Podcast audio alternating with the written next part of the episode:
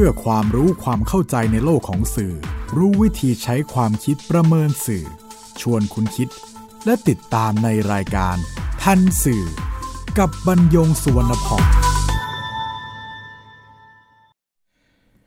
สวัสดีครับคุณผู้ฟัง นี่คือทันสื่อ รายการความรู้ด้านสารสนเทศ และเรื่องราวที่เกิดขึ้นในโลกข่าวสาร ซึ่ง ส่งผลกระทบต่อบุคคลหรือสังคม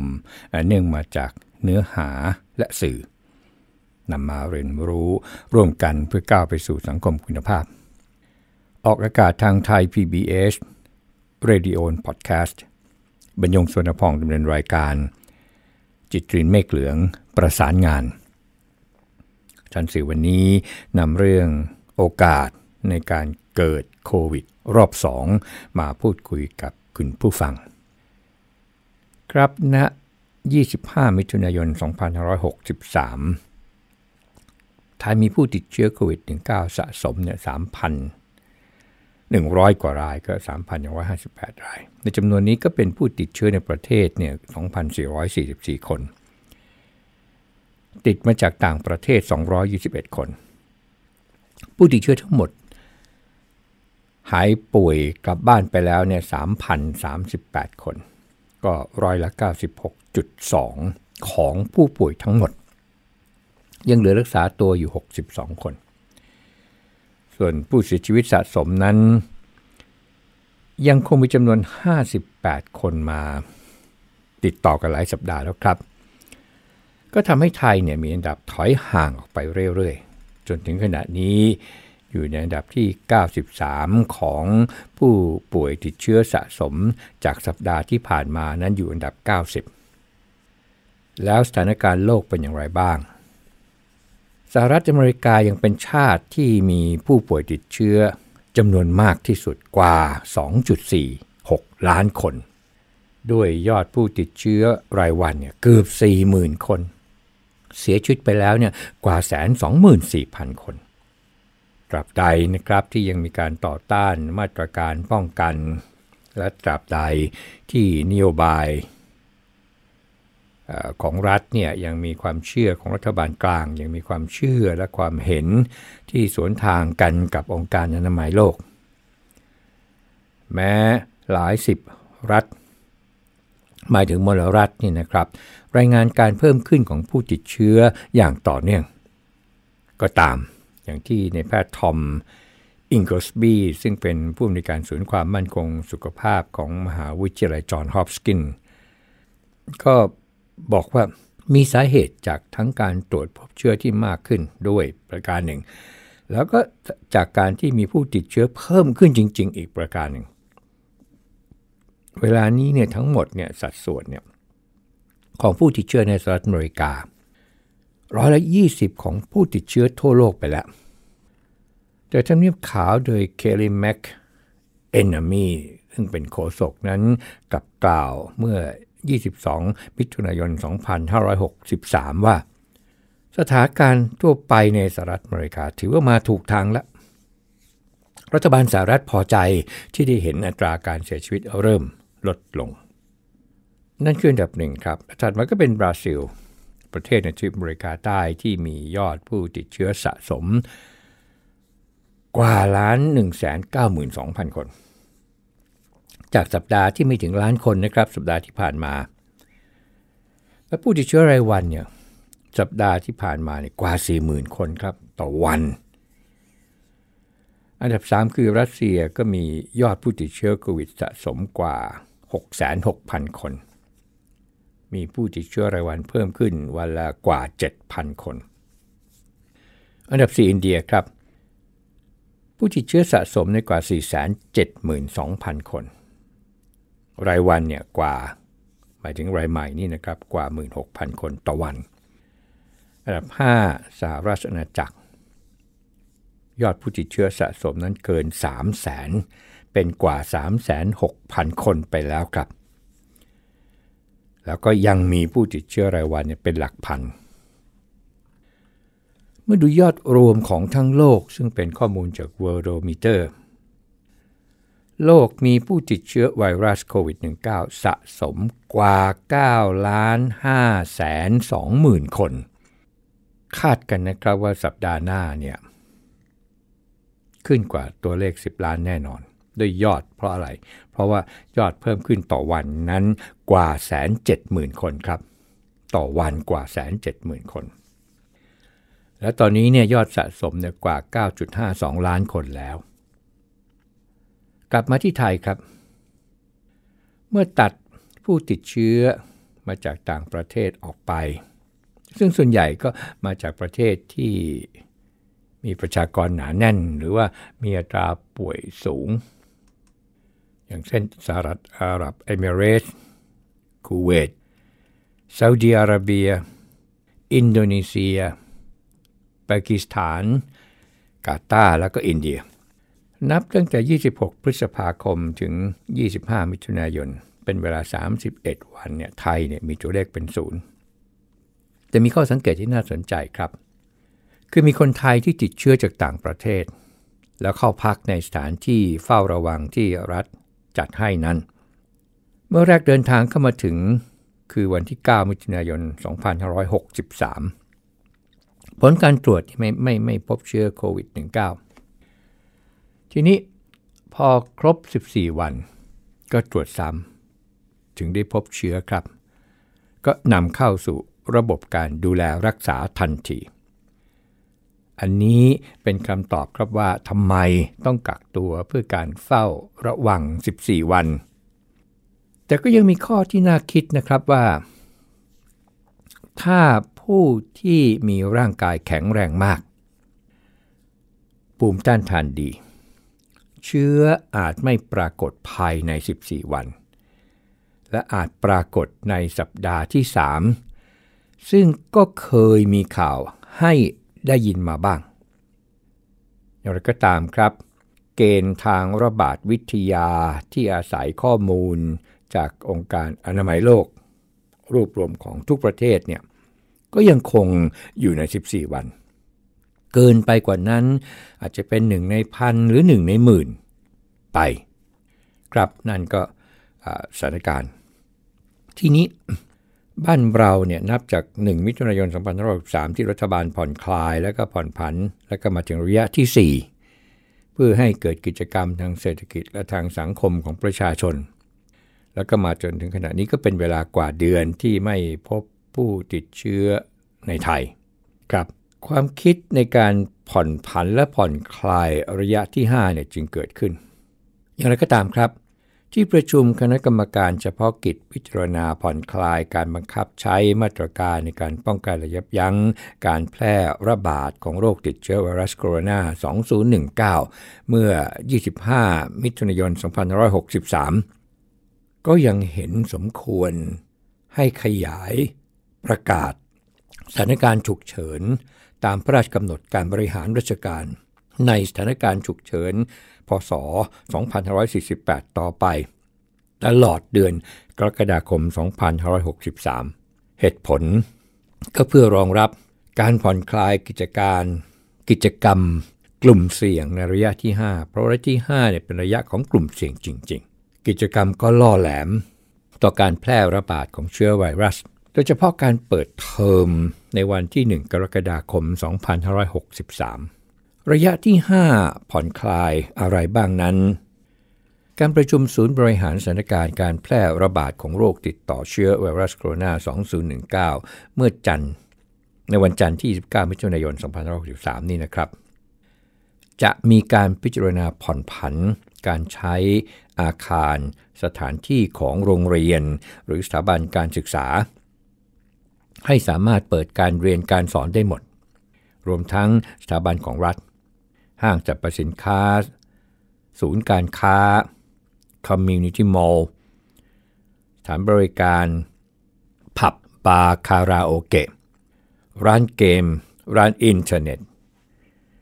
สถานประกอบกิจการอาบอบนวด และก็โรงน้ำชา ซึ่งเป็นกิจกรรมและกิจการที่มีความเสี่ยงสูงอย่างไรก็ตามครับ การปลดล็อกระยะที่ 5 จึงจำเป็นต้องใช้มาตรการควบคุมหรือป้องกันโรคอย่างเข้มงวด เช่นให้สถาบันสถานบันเทิง ให้ผับ ให้บาร์เปิดให้บริการไม่เกินเวลา 24นาฬิกา ห้ามร่วมโต๊ะกับกลุ่มอื่น พนักงงานต้องสวมหน้ากากตลอดเวลา มีจุดล้างมือเพียงพอ ระยะห่างระหว่างโต๊ะ 2 เมตรขึ้นไป หรือว่ามีฉากกั้น 1.5 เมตร มีระบบระบายอากาศ และระบบหมุนเวียนอากาศที่ดี ทุกคนย้ำครับว่าทุกคนต้องลงทะเบียนเข้าออกผ่านแอปพลิเคชันไทยชนะ ส่วนมาตรการเสริมก็คือการคัดกรองอายุ อุณหภูมิและตรวจหาเชื้อโควิด -19 พนักงานเป็นระยะ งดกิจกรรมส่งเสริมการขายทุกรูปแบบ จะยืนจะนั่งเป็นกลุ่มต้องไม่เกิน 5 คน นั่นก็คือมาตรการเข้ม ตรงนี้นี่นะครับ ก็มีข้อที่หมอห่วงใหญ่เดี๋ยวจะเรียนคุณผู้ฟังในตอนท้าย แต่ว่าที่เป็นเรื่องใหม่ ในระยะที่ 5 ก็คือมาตรการผ่อนปรนคนต่างชาติเข้าประเทศไทย ซึ่งคณะกรรมการโรคติดต่อแห่งชาติเมื่อ 24 มิถุนายน 2563 เห็นชอบร่างระบบการเฝ้าระวังป้องกัน และควบคุมโรคติดเชื้อไวรัสโคโรนา 2019 จากผู้เดินทางเข้าไทย ภายใต้พระราชบัญญัติโรคติดต่อ พศ 2558นี่จากว่า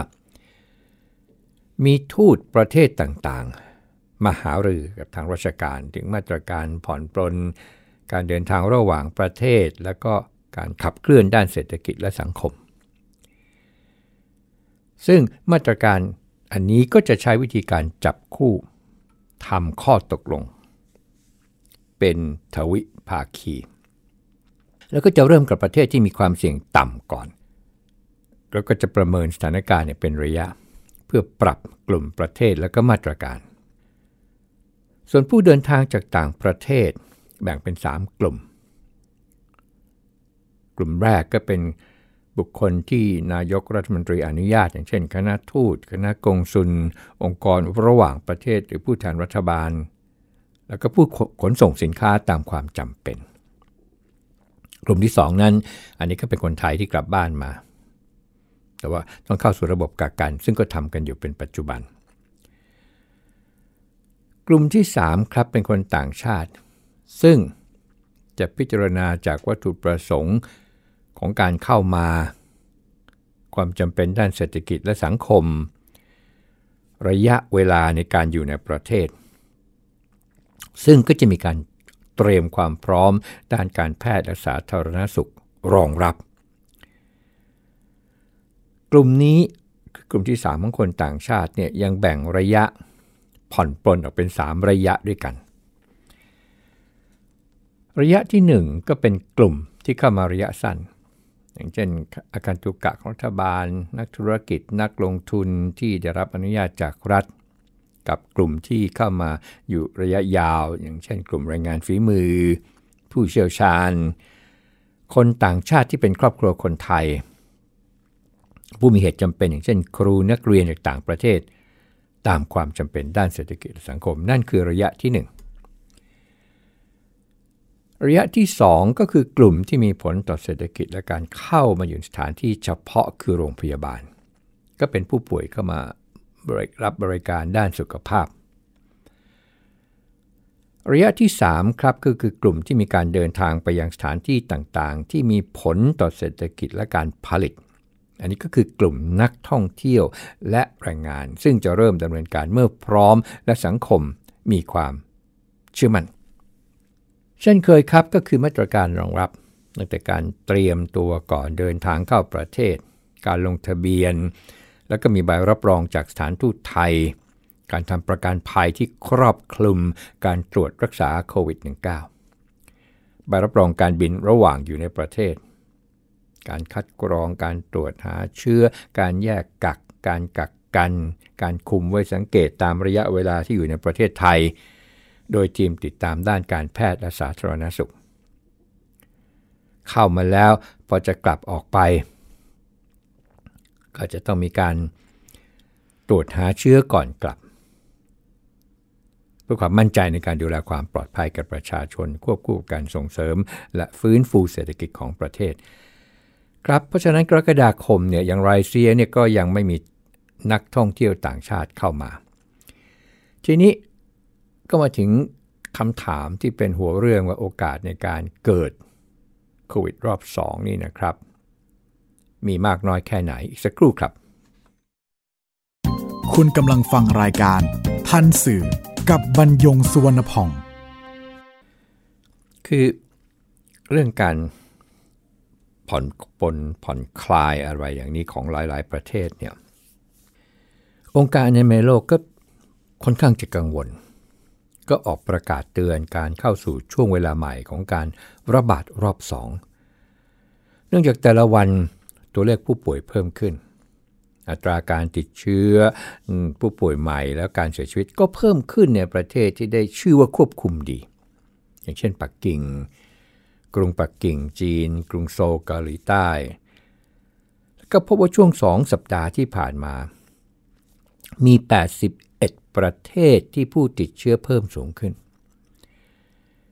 มีเพียง 36 ประเทศ ที่ผู้ติดเชื้อเนี่ยมีจำนวนลดลง ตัวเลขน่าตกใจที่ไม่ค่อยได้กล่าวถึงกันเท่าใดนักก็คือผู้ติดเชื้อทั่วทวีปแอฟริกา ซึ่งศูนย์ควบคุมและป้องกันโรคแห่งแอฟริการายงานว่า มีจำนวนกว่า 3 0 0แสนรายแล้ว ประเทศที่ผู้ติดเชื้อสูงสุดคือแอฟริกาใต้ที่มีผู้ติดเชื้อในกว่า 97,000 ราย กลุ่มประเทศที่มีการเปิดประเทศผ่อนคลาย เร็วเกินไปจนเกิดการก้าว กระโดดของผู้ป่วยใหม่และการเสียชีวิตก็คือสหรัฐอเมริกาและบราซิล ขณะที่บางประเทศซึ่งเกิดระบาดใหญ่ และมีแนวโน้มเริ่มลดลง ก็กลับขึ้นมาอีก คือกลุ่มประเทศยุโรป รวมทั้ง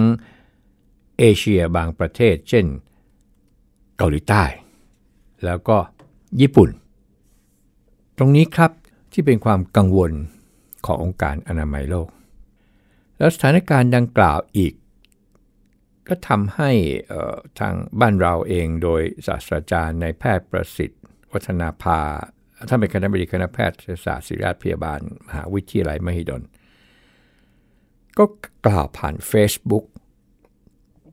เมื่อ 23 มิถุนายน 2563 ว่า การกลับมาระบาดระลอกใหม่ มี 3 รูปแบบ รูปแบบแรกเป็นคลื่นลูกเล็ก ๆ ต่อเนื่องกันไป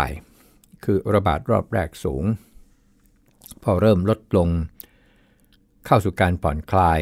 แล้วก็เกิดติดเชื้อขึ้นมาใหม่ แล้วรัฐบาลก็จัดการทันที โดยเฉพาะค้นหาผู้เสี่ยงติดเชื้อและแพร่เชื้อ อันนี้ก็จะควบคุมเฉพาะจุดหรือควบคุมธุรกิจที่มีปัญหา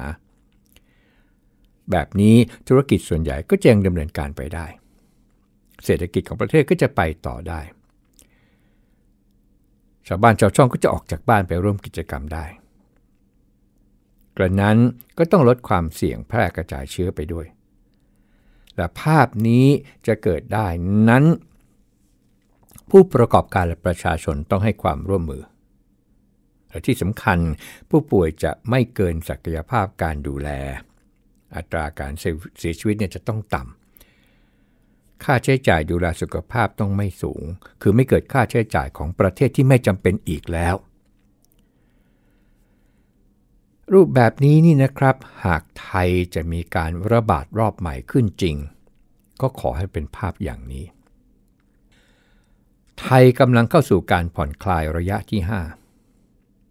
แล้วก็จะผ่อนคลายกว่าเดิมมากหลายด้าน คือหมายความว่าคนส่วนใหญ่จะไม่อยู่บ้านกันละออกนอกบ้าน เพื่อไปทำให้เศรษฐกิจของประเทศดีขึ้น การใช้ชีวิตการจับจ่ายใช้สอย แต่ก็มีความเสี่ยงในการแพร่ระบาดเชื้อได้ ความร่วมมือกัน จึงยังจำเป็นต้องเคร่งครัด เว้นระยะห่างล้างมือใส่หน้ากากใช้แอปพลิเคชันไทยชนะ ทั้งเข้าและออกคือเช็คอินกับเช็คเอาท์ซึ่งก็จะช่วยติดตามกลุ่มเสี่ยงได้ชัดเจน รูปแบบที่ 2 ครับ เป็นยอดเขาและหุบเขาคณะบดีคณะแพทยศาสตร์ศิริพยาบาลท่านใช้วิธีเทียบอย่างนี้ ท่านบอกว่าถ้าหากว่าไม่ช่วยกันเต็มที่ก็อาจจะเกิดรูปแบบที่ 2 คือรอบแรกเนี่ยขึ้นมาสูง หลังผ่อนคลาย ก็เกิดติดเชื้อขึ้นมาใหม่ใกล้เคียงกับครั้งแรก แปลว่ามาตรการควบคุมจะกลับมาเข้มงวดใหม่ เศรษฐกิจธุรกิจต่างๆ นั้นไม่สามารถทำได้อีกเหมือนอย่างที่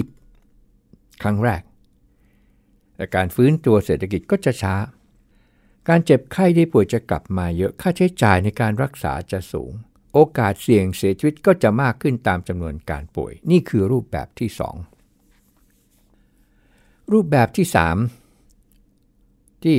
คณะบดีท่านบอกว่าไม่อยากให้เกิดก็คือ รอบแรกเนี่ยเจ็บป่วยเสียชีวิตสูง แต่ครั้งที่สองเนี่ยเจ็บป่วยและเสียชีวิตสูงขึ้นกว่ารอบแรก ท่านก็เชื่อว่าจะไม่เกิดแบบนี้ในโลกปัจจุบัน เพราะว่าโลกได้รับบทเรียนในอดีตแล้ว ท่านพูดถึงปัจจัยที่ทำให้โควิด แต่ละประเทศมีความรุนแรงมากหรือว่าน้อยต่างกัน ประการแรกคือคนครับ ทางวัฒนธรรม ความคิด ความเชื่อ พฤติกรรม วินัย สิ่งต่างๆ ทั้งหลายเนี่ยเป็นปัจจัยสำคัญ ที่เชื่อว่าทำให้ไทยและภูมิภาคแถวนี้จัดการได้ค่อนข้างดี ตรงนี้ครับเป็นจุดแข็งของคนในภูมิภาคนี้แล้วก็ในไทย ประการที่ 2 ก็คือการบริหารจัดการ ทำให้การตัดสินใจ การดูความสมดุลของสุขภาพเศรษฐกิจและสังคม คือคือไปทำอย่างไร สุขภาพก็ได้ เศรษฐกิจสังคมก็ได้ คือไม่ให้ด้านใดด้านหนึ่งมากไปจนด้านอีกด้านหนึ่งเสียหาย แต่ว่าก็ยังต้องเริ่มต้นให้ความสำคัญต่อสุขภาพก่อน เพราะถ้าสุขภาพดีขึ้นเศรษฐกิจก็จะดี สังคมก็จะดี ถ้าสุขภาพแย่ จำนวนคนไข้ใหม่เพิ่มขึ้นทุกวัน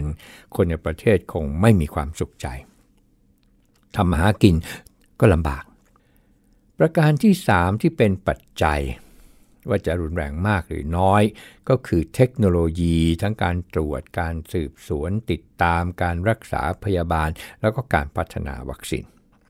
ประการที่ 4 ครับสถานการณ์ในประเทศที่ไม่สามารถแยกตัวจากประเทศอื่นก็คือ อย่างของเราเนี่ยนะครับเราได้และศูนย์เนี่ยนะครับกว่าเดือน แต่รอบบ้านรอบภูมิภาคแล้วก็รอบโลกนี่นะครับเขายังติดกันอยู่อะมันก็มีโอกาสหลุดเข้ามา แล้วก็มีโอกาสแพร่ระบาดในไทย ซึ่งตรงนี้ก็เลยต้องติดตามวางแผน